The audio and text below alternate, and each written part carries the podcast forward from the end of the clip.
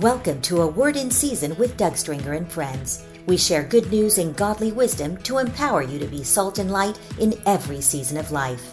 In this episode, Dr. Roger Parrott shares how the most significant results he has seen as president of Belhaven University have come without a plan. Tune in and discover how knowing your mission, gifting, and capacity enables you to take advantage of the opportunities God brings your way.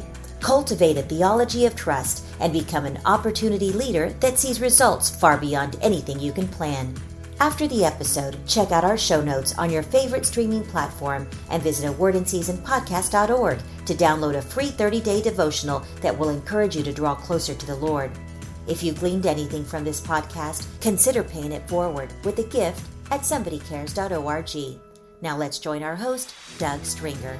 It's a real pleasure to continue to interface with Dr. Roger Parrott, who is an author, but also is the president of Belhaven University. Roger Parrott just wrote his book called Opportunity Leadership Stop Planning and Start Getting Results. And I'm thinking, what a timely, timely book right now and message. And what a unique comment, especially when you said that we've been taught that those who fail fail to plan. But you're suggesting that we give up planning altogether. I want to ask why such a radical recommendation here in a moment when you're saying stop planning so much, just get it done, do it. We need leaders who will get in there and get it done and not just always be thinking about the linear Western thinking of how we have to methodically do certain things. We need to have the content have the character, and then we need to move with almost like mash units today. We've all been taught about those who fail to plan, plan to fail, but you're suggesting that we give up planning altogether. Why such a radical recommendation? Well, because planning doesn't work, and uh, we all know it, but we won't admit it. Now, when I'm talking about planning, I'm talking about destination planning, long range planning. And so I think it's important to differentiate that right here at the beginning. I'm not talking about operational planning. Um, you know, at the university, we plan very well of what we know God's given us to do. We're going to teach English, we're going to run a football team, we're going to have a premier dance program. We know how to do that. So we, we plan that very well because God's already given us that we don't plan what's next. We don't plan where God's going to take us. And it's this dependency, an assumption that we need to be dependent on long range planning, I think that's holding Christians back from God's very best. Because no, it doesn't work. And we can show it over and over again in our own lives that the most significant things in our lives came through opportunities, not something we had planned. To take the Ukrainian example, if that president, when Russia first crossed that border, had said, Well, we got to wait till we get a plan, the Soviets would have overrun the country by now, five days later. Uh, instead, they acted and they responded. And it wasn't the opportunity they chose,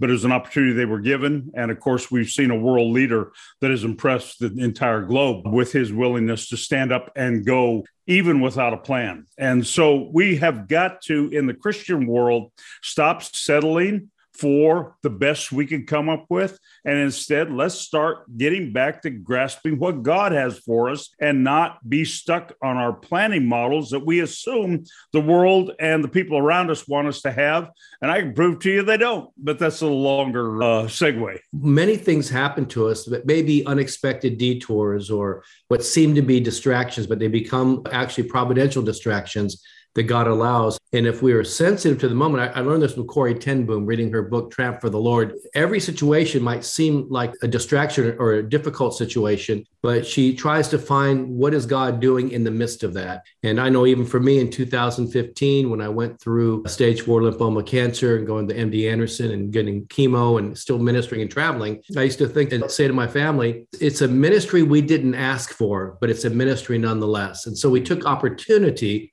of even a seemingly difficult situation to open up a whole new avenue of ministry to people that otherwise would have never listened or received the gospel. And so I just love the name of your book, Opportunity Leadership. You also have a great counseling school there, and you also have the dance program. One of the people I actually had the privilege of leading to Christ 40 years ago is a guest uh, instructor there quite a bit, Randall Flynn with Ad Deum oh, yeah, Dance Company. Sure. So Yeah. I had the pleasure of leading him and all of his dance Ah. company at the time to the Lord nearly four decades ago. Yeah, and our dance program is probably a good example of how opportunity leadership works because we are a premier institution in the arts. There is no other Christian college that works at the level in the arts we do. We're nationally accredited in all four of the major arts music, theater, visual art, and dance. There are only 36 schools in America that are, so it's us and Ohio State and Juilliard and places like that. So we're the only Christian school working at that level, along with some others that they don't have national accreditation, but you know, our creative writing program, Angie Thomas, who wrote The Hate You Give, is, is one of our alums. In fact, she wrote that as a senior project on our campus. That is a good example. We didn't plan to do that. We didn't plan to sit around conference tables and draw out a plan. How do we become the best arts program in the Christian world? No, it was one thing after another. God opened one door after another after another, and we just faithfully walk through them. And I've often wondered why did God choose us to do this? I'm not sure, other than maybe we were kind of running under the radar uh, because we're not denominationally uh, controlled and we were able to do some things in the arts to help redeem the arts. That was not planned. And the, again, the significant things we do mostly aren't planned. There's a lot of this triggered for me about 20 years ago when Belhaven was in a, a review with our accrediting uh, agency. about 25 years ago, I guess. I had shortly come just before that as president. We were in trouble over the issue of planning. So I called uh, Tom Corts, who was president of, of uh, Samford University at that time, who also was the chair of the accrediting board. And I said, Tom, I'm new to the South. I don't understand this accrediting association. I got this problem of planning give me some guidance. And he said, I'll do better than that. He said, I'll come over and see you. So he came over, spent a day with us, and brought with us his vice president for planning as we sat around a conference table, he said something that triggered my thinking and changed me forever. He said, You know, of all the significant things we've done at this university, I don't think the things that mattered most we ever planned. They were just opportunities, and we were willing to move forward. Mm. And that's when I began to let go of planning because I was a traditional planner to then. I'd done all that. I'd appointed the blue ribbon committees. I had the five year plans and the 10 year plans. Now, leading for 20 years without a plan, it's the most significant decision I've ever made. It's the most freeing decision I've ever made. And it's the most trusting decision I've ever made because really we are 100% dependent on God to provide the next direction for this institution. In context of even your dance program and being this incredible school of all the arts, the fact is that there's two components that have always intrigued me. One is how innovative you have become or have been uh, really ahead of your time because back then there was a lot of controversy about the arts, even back in, in much of the church. And yet we saw so many people being touched by the Lord that were that were musicians, that were singers, that were dancers, that were part of the arts, ballet, tap, jazz. They were they were saying, where do we go? What's our outlet as, as believers? Belhaven became very innovative and ahead of its time to where now you're a premier school in these areas. The other thing you've shared with me over the years is that every class at Belhaven is not just about a world view, but you actually integrate the gospel into every program you have. Yeah, we really do. And, you know, I, I, I was with a, a, friend not long ago who was so thrilled that at a major state university, they'd gotten a big endowment where they could talk in three classes about issues of faith. He said, now we can't mention the gospel, but we in, in three classes. I thought, are you kidding? At Belhaven, we do it every single class we teach, whether we teach it in person or whether we teach it online or whether it's our graduate programs or our doctoral programs, everything is grounded in a foundation of faith. And if we can understand how God designed the world and we understand God's purpose in our lives and we look at that in light of curriculum, then we get the best out of curriculum. And a great example of that is in the business arena.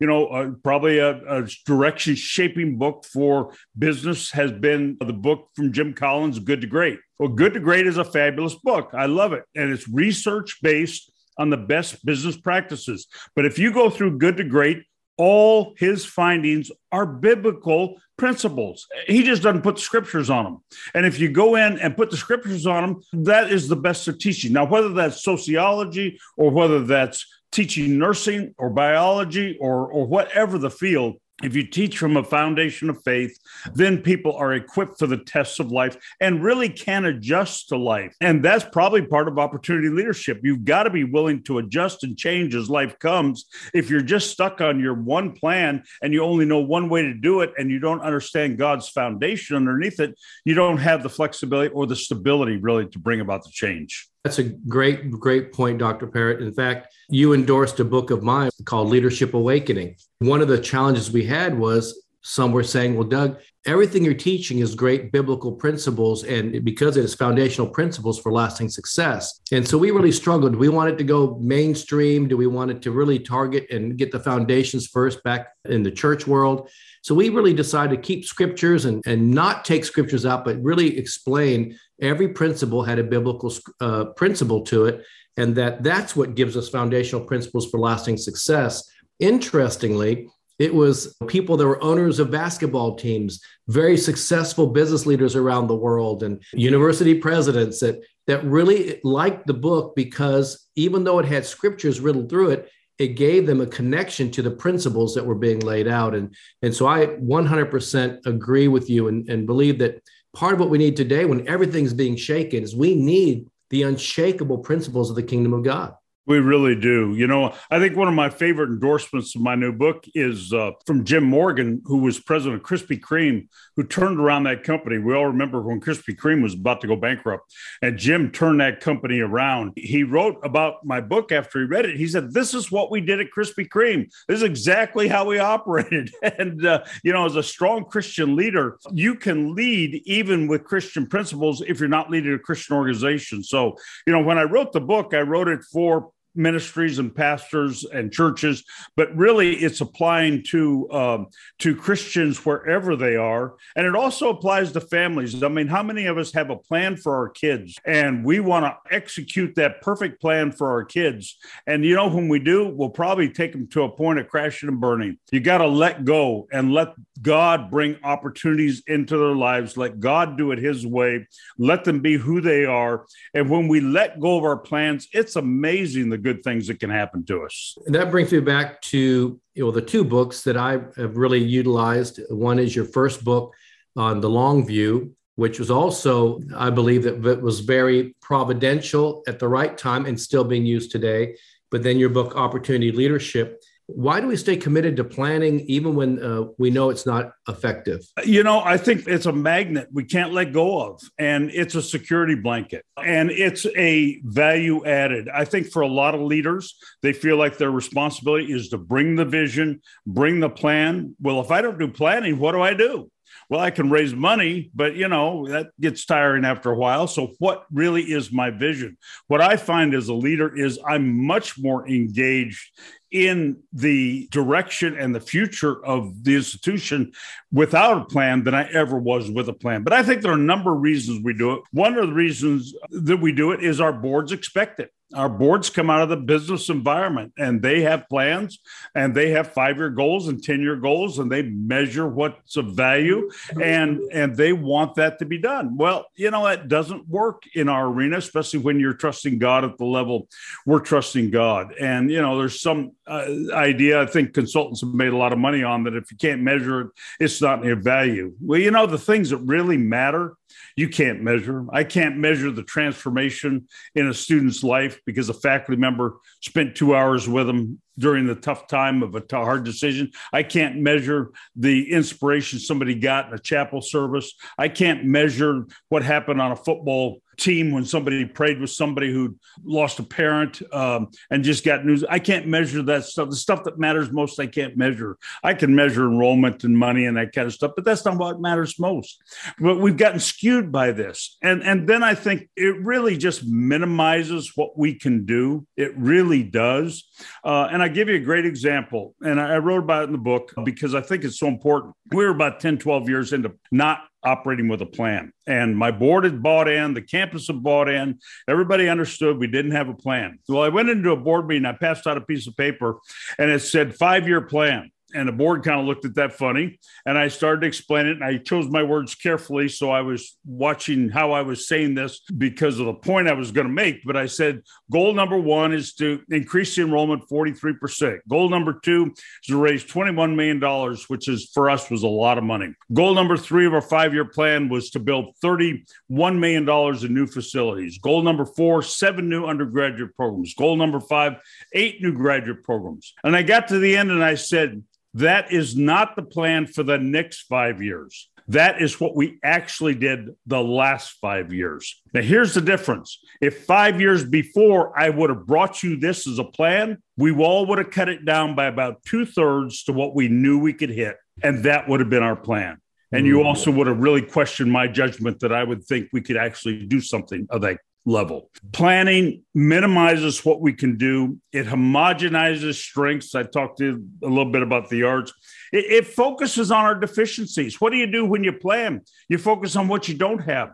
When you live by opportunities, you focus on what you do have. You focus on how you can build on the good things God's already given us. Let's quit griping about what God hasn't given us. Let's build on what God has given us. That sounds pretty scriptural, right? About the feeding of the 5,000 Jesus didn't say, Do you have enough to feed everybody? He says, Give me what you have. Right, exactly. And God will do it over and over. I'm always amazed at how God brings opportunities to us and, and helps us to really take advantage of the moment if we'll be sensitive to the wind of God. And so the, the image I use with our campus is a powerboat and a sailboat. A powerboat can kind of go where it wants to go and ignore the wind.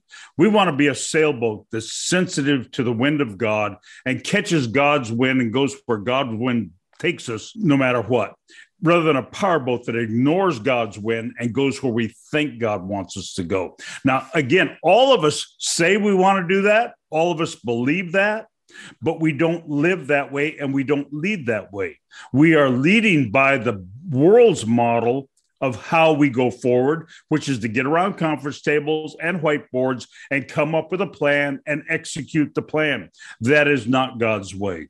And so, with letting go of the plan, really takes a what I call theology of trust. It really takes a complete dependency on trust. And there are times I have sat in my office, it's right after school started, and I've thought, I wonder what in the world we're going to do this year. I really don't know. But if you wait God will bring opportunities. When you said there are some things that are measurable, some things that are not, I was thinking about the importance of oftentimes in our institutional ways of thinking in the past, we feel like we have to measure everything but it's hard to measure the transformation of a person's life or the the moment that they're going through a difficulty but processing through that and so the difference would be in some ways institutional versus relational and incarnational and I think if we take that out, then we miss the real point of why we're doing what we do. Much like the Good Samaritan story, that although the priest and Levite were on the way,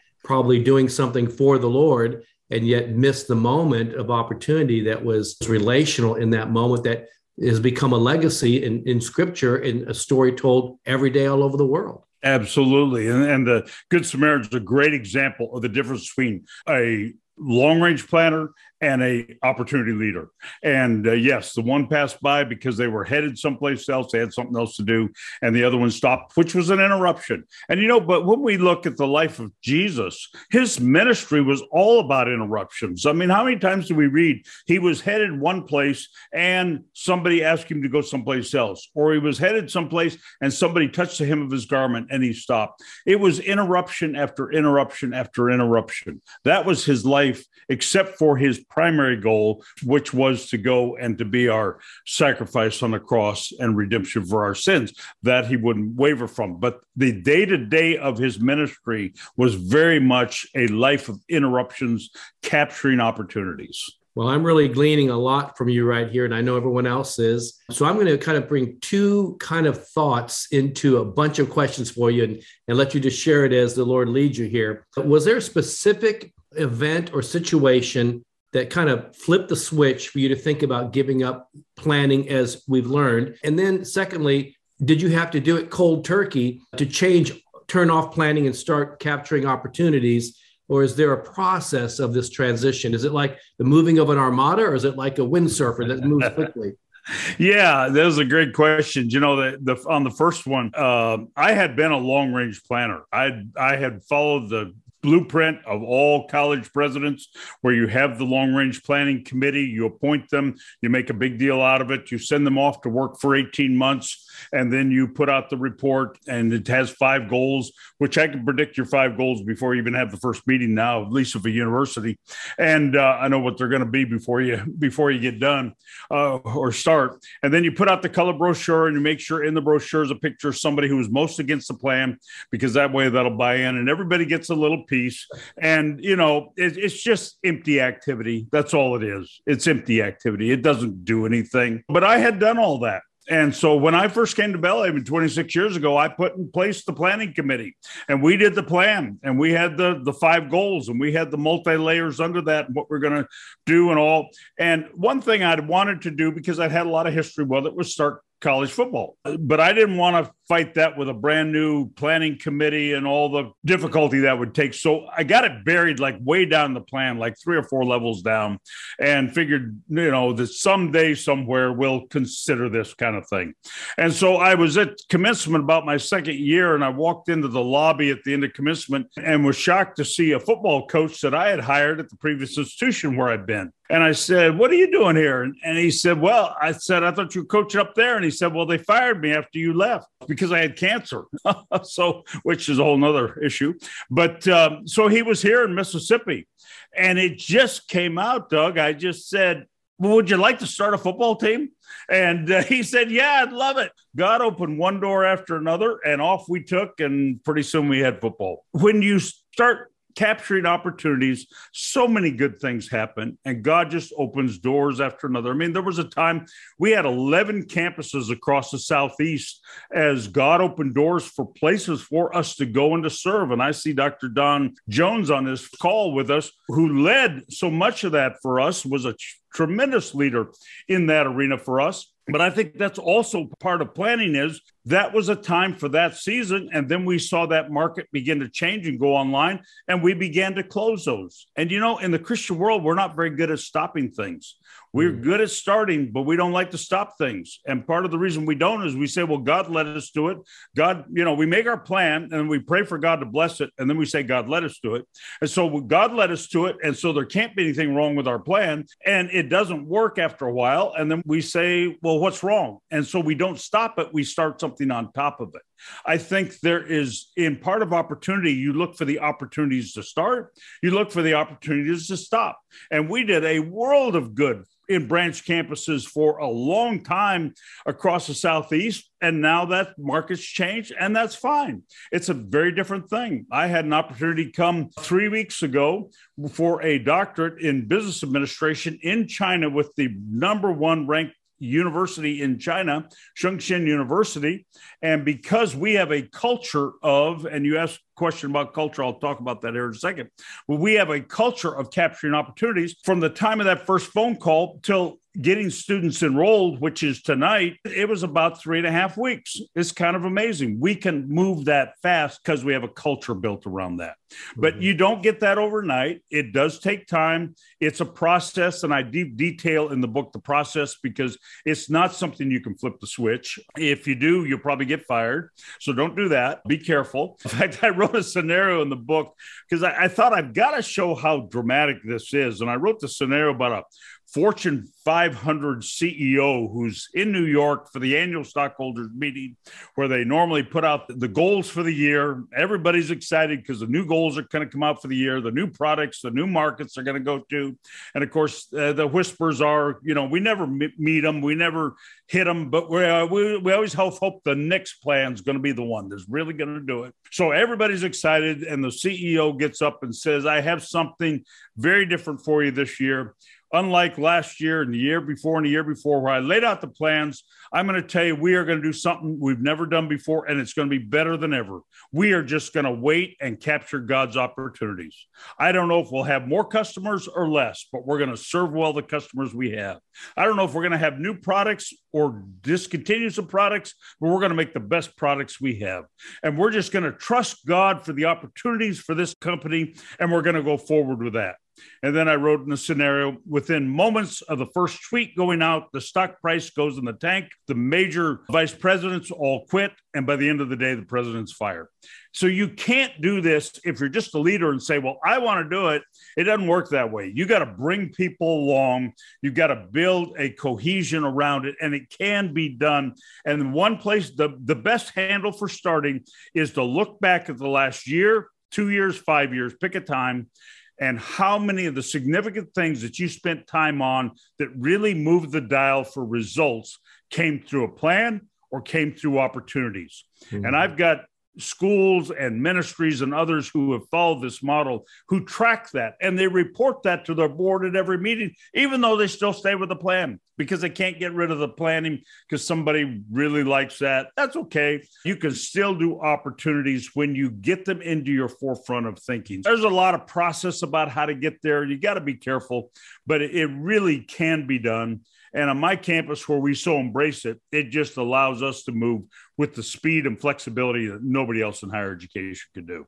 And I was thinking about the story when Paul said there may be 10 thousands of teachers, but not many fathers. In that understanding of scripture, we had to see a change from institutional thinking into this transformational thinking of creating a new culture of understanding. Even in some of the things you've said in the book and the ways you've taught, and you mentioned earlier even about the culture. So, how do you take these things that we know are truths and how do you acclimate it into a situation and create a culture by which people begin to understand it? It starts with a commitment. You've got to really believe what we say we believe, which is God is sovereign and God's in control and create this theology of trust. And then you've got to clarify your mission. What is your calling? What's your mission? What are you unique, uniquely called to do? And I, I, write in the book about staying in your lane. And what I mean by that is that if we are so clarified in our mission, our gifting, and our capacity. And we know what those are. Then, when opportunities come, we know which ones fit and which ones don't fit. But it's very easy, especially first in the Christian world, as we get jealous of what others are doing, to drift into their lane to try to do what they do rather than doing what God's called us to do. I think when we know our crystal clear in our mission, we understand our gifting and that means the people that you have and what you're best at doing, and you understand the capacity. You know, part of the reason I could start this doctorate in China was that I already have an MBA in China and we already have Mandarin faculty. So we had great capacity to do that and we have a calling to do that. We knew what that was. And so that's a really easy decision when God brings an opportunity like that.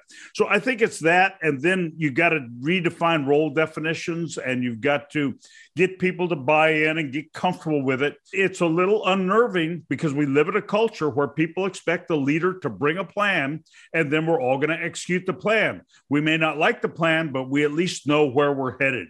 And in this, you literally sometimes don't know where you're headed. You mentioned staying in your lane. I love that. We we use that term as well because it's not a separation from, but if we all stay in our lane and we're part of the larger context of something bigger than ourselves for the kingdom of the Lord, that they we see more things accomplished because we're not wasting energy, resources, human or natural resources. And we equate it to the difference between you catch one fish with one fishing pole versus being a net. Each part of the net has its own function, but interconnected together through the Lord, we can do a whole lot more. Absolutely, and and we're, we have all got the same purpose. So let's not try to try to overlap with each other. You know, when we opened those eleven campuses across the southeast, I always made sure we went to cities where there was no Christian college, and uh, we didn't go in on top of other schools. There, if there's a Christian college, why do we need to be there? We went where others weren't. We all believe that God uniquely gifts each individual. Well, why doesn't He uniquely gift every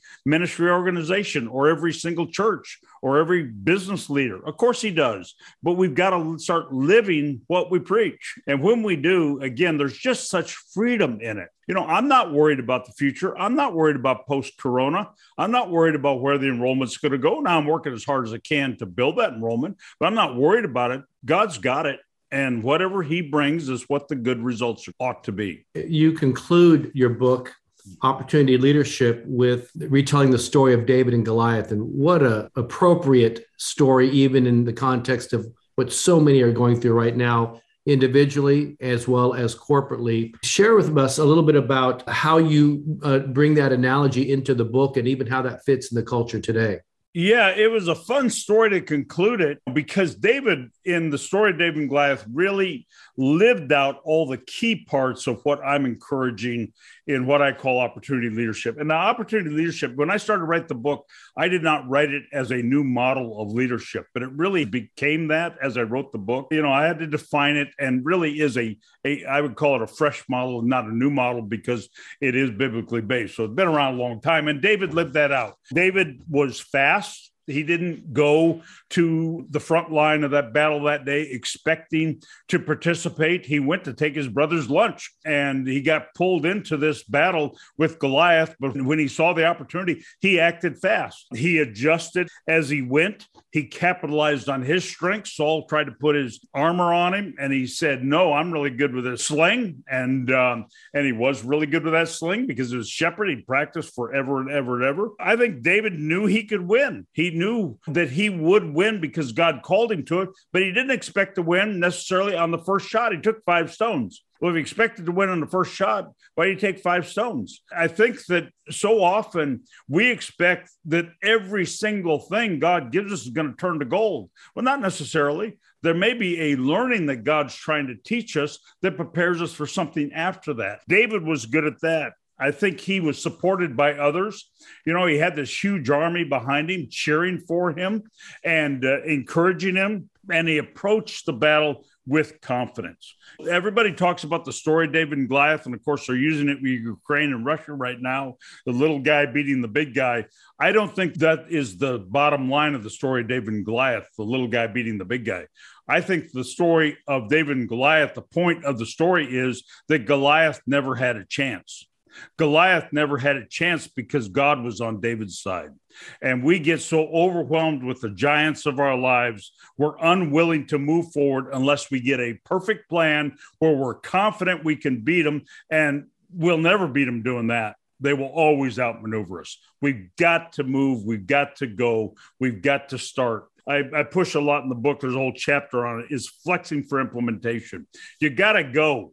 And then David flexed as he went along. He again, he didn't plan any of that. He just jumped in and went. And you flex as you go. And when organizations, ministries, churches can learn to do that, that's when we find God's very best. In the book David and Goliath by Malcolm Gladwell, I like what he said about that moment that David did what was unconventional. And in your book, Opportunity Leadership, there are times that maybe we have to go against what we've learned in the past and we are bringing to the context of what we're in at the moment to take opportunity of the moment, so to speak. And it's it may seem unconventional initially until we see the victories that come from that. And it takes courageous leaders to be able to see that and to be willing to get go against the grain to be able to do what they know is right rather than just going along with the flow. And you know, Doug, I think part of the reason Christian leaders don't is they really don't think God will bring them opportunities they mm think they've got to create them. And mm I think one of the turning points for me in this whole thing was we'd been into opportunity leadership for some time, and I had some international leaders who wanted to come and study it. They came and spent three days on our campus. At the end of that time, and you've had these dialogues where you've had a retreat group together and you kind of said everything that has to be said, and you're at the end of the thing, and nobody's got much else to add.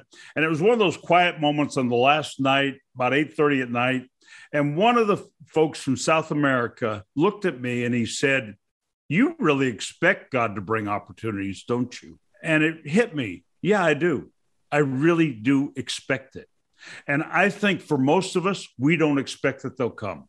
We expect that God somehow will give us a plan to get a way through. We don't expect there's going to be an unplanned opportunity that will make things possible that we never imagined. Mm-hmm. I never imagined you know the kinds of things that would come out of out of coronavirus and hor- horrible things have come out of it. But there's been a lot of good come out of it when nobody had a plan. You know nobody nobody had coronavirus in the plan. So if you got a long range plan you don't have one now uh, because nobody had a coronavirus in their plan.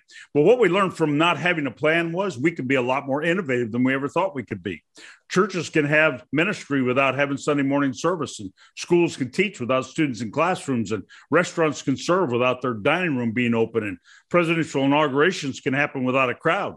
I mean, all kinds of creativity when you get rid of the plan.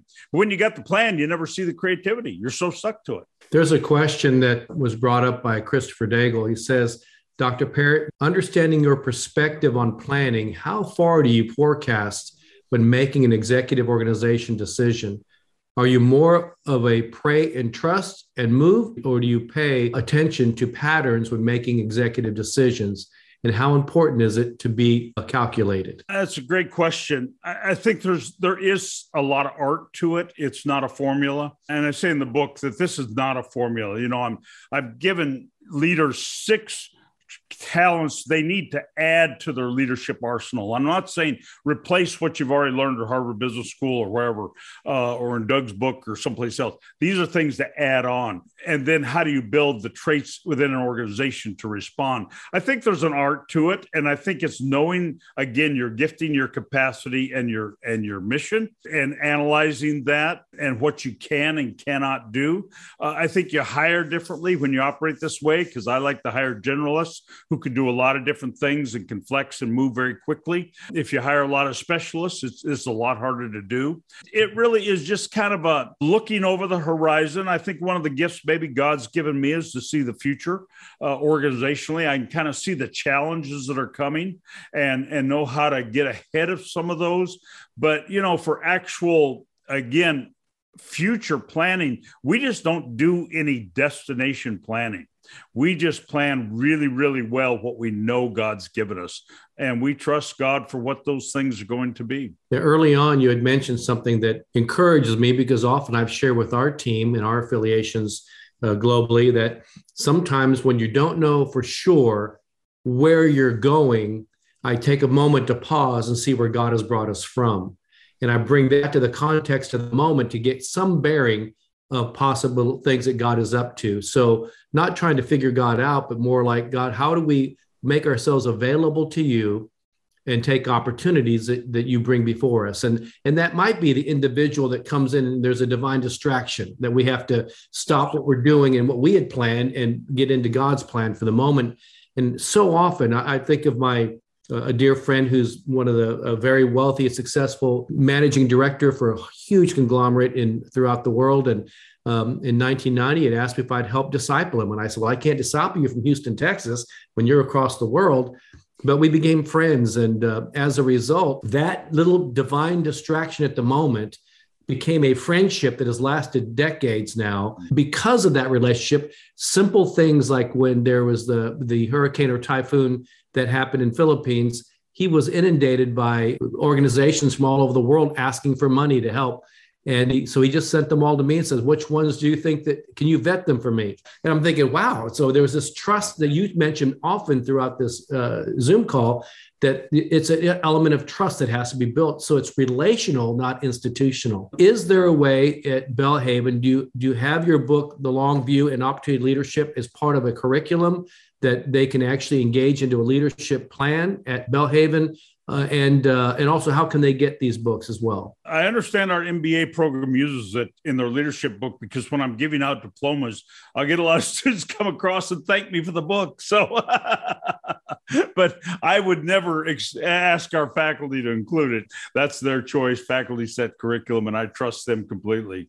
Uh, books are easily available on Amazon, and it's the easiest way to get them. It's been really nice to see, and and you know, it's been for a couple weeks here number number one bestseller, new releases in in church leadership on on Amazon. So so that's nice to see. You know, it, it's a thing to bring a team around. If you're a pastor, I'd encourage you to get some of your board members or your key staff to read it with you, ministry leaders, because if you can do it together, you can dramatically change how you lead and how you operate. And it will free you up to really find God's best. You know, I think a lot of us are just satisfied with mediocrity and just going through the motions of leadership. And we're not getting results. And I think God's got so much more for us if we'll get out of the way of our plan as our whiteboard and our conference tables and really let Him uh, work in our lives. Don mentions that Dr. Parrott, I've likened your approach to following the cloud. When God moves the cloud, the organization has to follow. But some of us really like it where we were.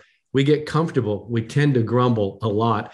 And that reminds me of um, a comment that my friend Bishop Dale Bronner uh, out of Atlanta says that some people are meant to be part of your story, but they end up being a part of just a chapter. And then Dr. Edwin Lewis Cole, the founder of the Christian Men's Network, used to say that there are times you don't uh, sever relationships, but you move to new levels of relationships. Uh, a lot of people, if we look at temperament analysis and so on, many people would rather, a large percentage would rather uh, keep the status quo. But in a visionary uh, season in which we're in, where we need leaders to rise for the opportunities or the occasions, we need to be able to move. And that trust factor is where we have to be able to trust some of those who are helping us to move to that next level. Well, change is very unsettling for everybody. And I, am convinced most people would rather live with mediocrity and just complain than they would to actually cope with the change because change is unsettling. And part of the key of change, and I wrote about this in Longview, not the new book, but the key of the change is you've got to help people personalize the change. And the example I give is you can, if you're a pastor and you stand up on Sunday morning and say, I've got great news, we're busting at the seams in our church, but somebody just gave us a $25 million for a brand new facility and everybody celebrates and isn't God good? And what's the first thought they have? How far difference is it going to be from my house that I'm going to have to drive? Where am I going to park? And what am I going to get my same pew back? Because until they figure out where they fit personally, you can't embrace the big challenge. And you've got to help people find their place in the big mission of your calling if you expect them to excel and do well. And one of my favorite stories is I came across campus one day and a couple of our maintenance guys were deep in a hole that they'd obviously had a broken pipe and they were down about to their waist and they were muddy water and they were trying to fix this pipe. And I came over trying to be nice and I leaned over the hole and I said, Guys, what are you doing? And they said, We're training students for the Lord. And I thought, yes, that's exactly it. They're not fixing a broken pipe. They're training students for the Lord. And when people see where they fit in a mission, they can cope with change. They can cope with some of the getting used to what you might consider uncertainty with opportunities instead of plans, but you'll find it much more certain in the long run. They can cope with the adjustments are always coming if they see where they fit in the mission of what you're trying to do. You know, our friend Wayne Cordeiro in Hawaii uh, wrote a book called Attitudes That Attract Success. And I think a lot of what we do is keeping our perspective. I think of the children of Israel, they lost sight of where they were going and only saw what they were going through. And and a lot of what you've been sharing today is about keeping perspective and just seeking the Lord and trust for the moment. You know, when I think about this, every one of us is given a level of faith or, or even a mustard seed of faith can move a mountain. So for me, oftentimes it's not the faith factor, it's the trust factor. Do I trust God to really be and do what he says he, is and what he can do? And so I've really appreciated so much of this call today. Any final thoughts and pray for all of us that we would have the long view and that we would begin to understand the importance of the moment of opportunity that we have right now. I'd love to pray on that. And again, let's continue to pray for Ukraine. You know, I was just thinking as we were closing up, because we started with Ukraine, I've got a chapter in the book called Getting Out Front and how leaders have to get out front in the right way. Leaders are getting out front in the Christian world so much with their ego, they're not getting out front to lead. And I think we're seeing a demonstration of how that can be done differently. Let's pray for leaders. Lord, we thank you for the giftedness and the calling that you've given to leaders. Give them the courage and the wisdom and the humility to lead so that you get the glory and you get the praise and you get the honor. They don't bring that to themselves. And in doing so, they help more people than they could ever help. And they do it in the name of Christ. In your name we ask it. Amen. Amen. We hope you enjoyed this episode of A Word in Season with Doug Stringer and friends and ask you to prayerfully consider supporting the ministry at somebodycares.org or by texting your donation amount to 805 422 7348. Please join us again for A Word in Season with Doug Stringer and friends.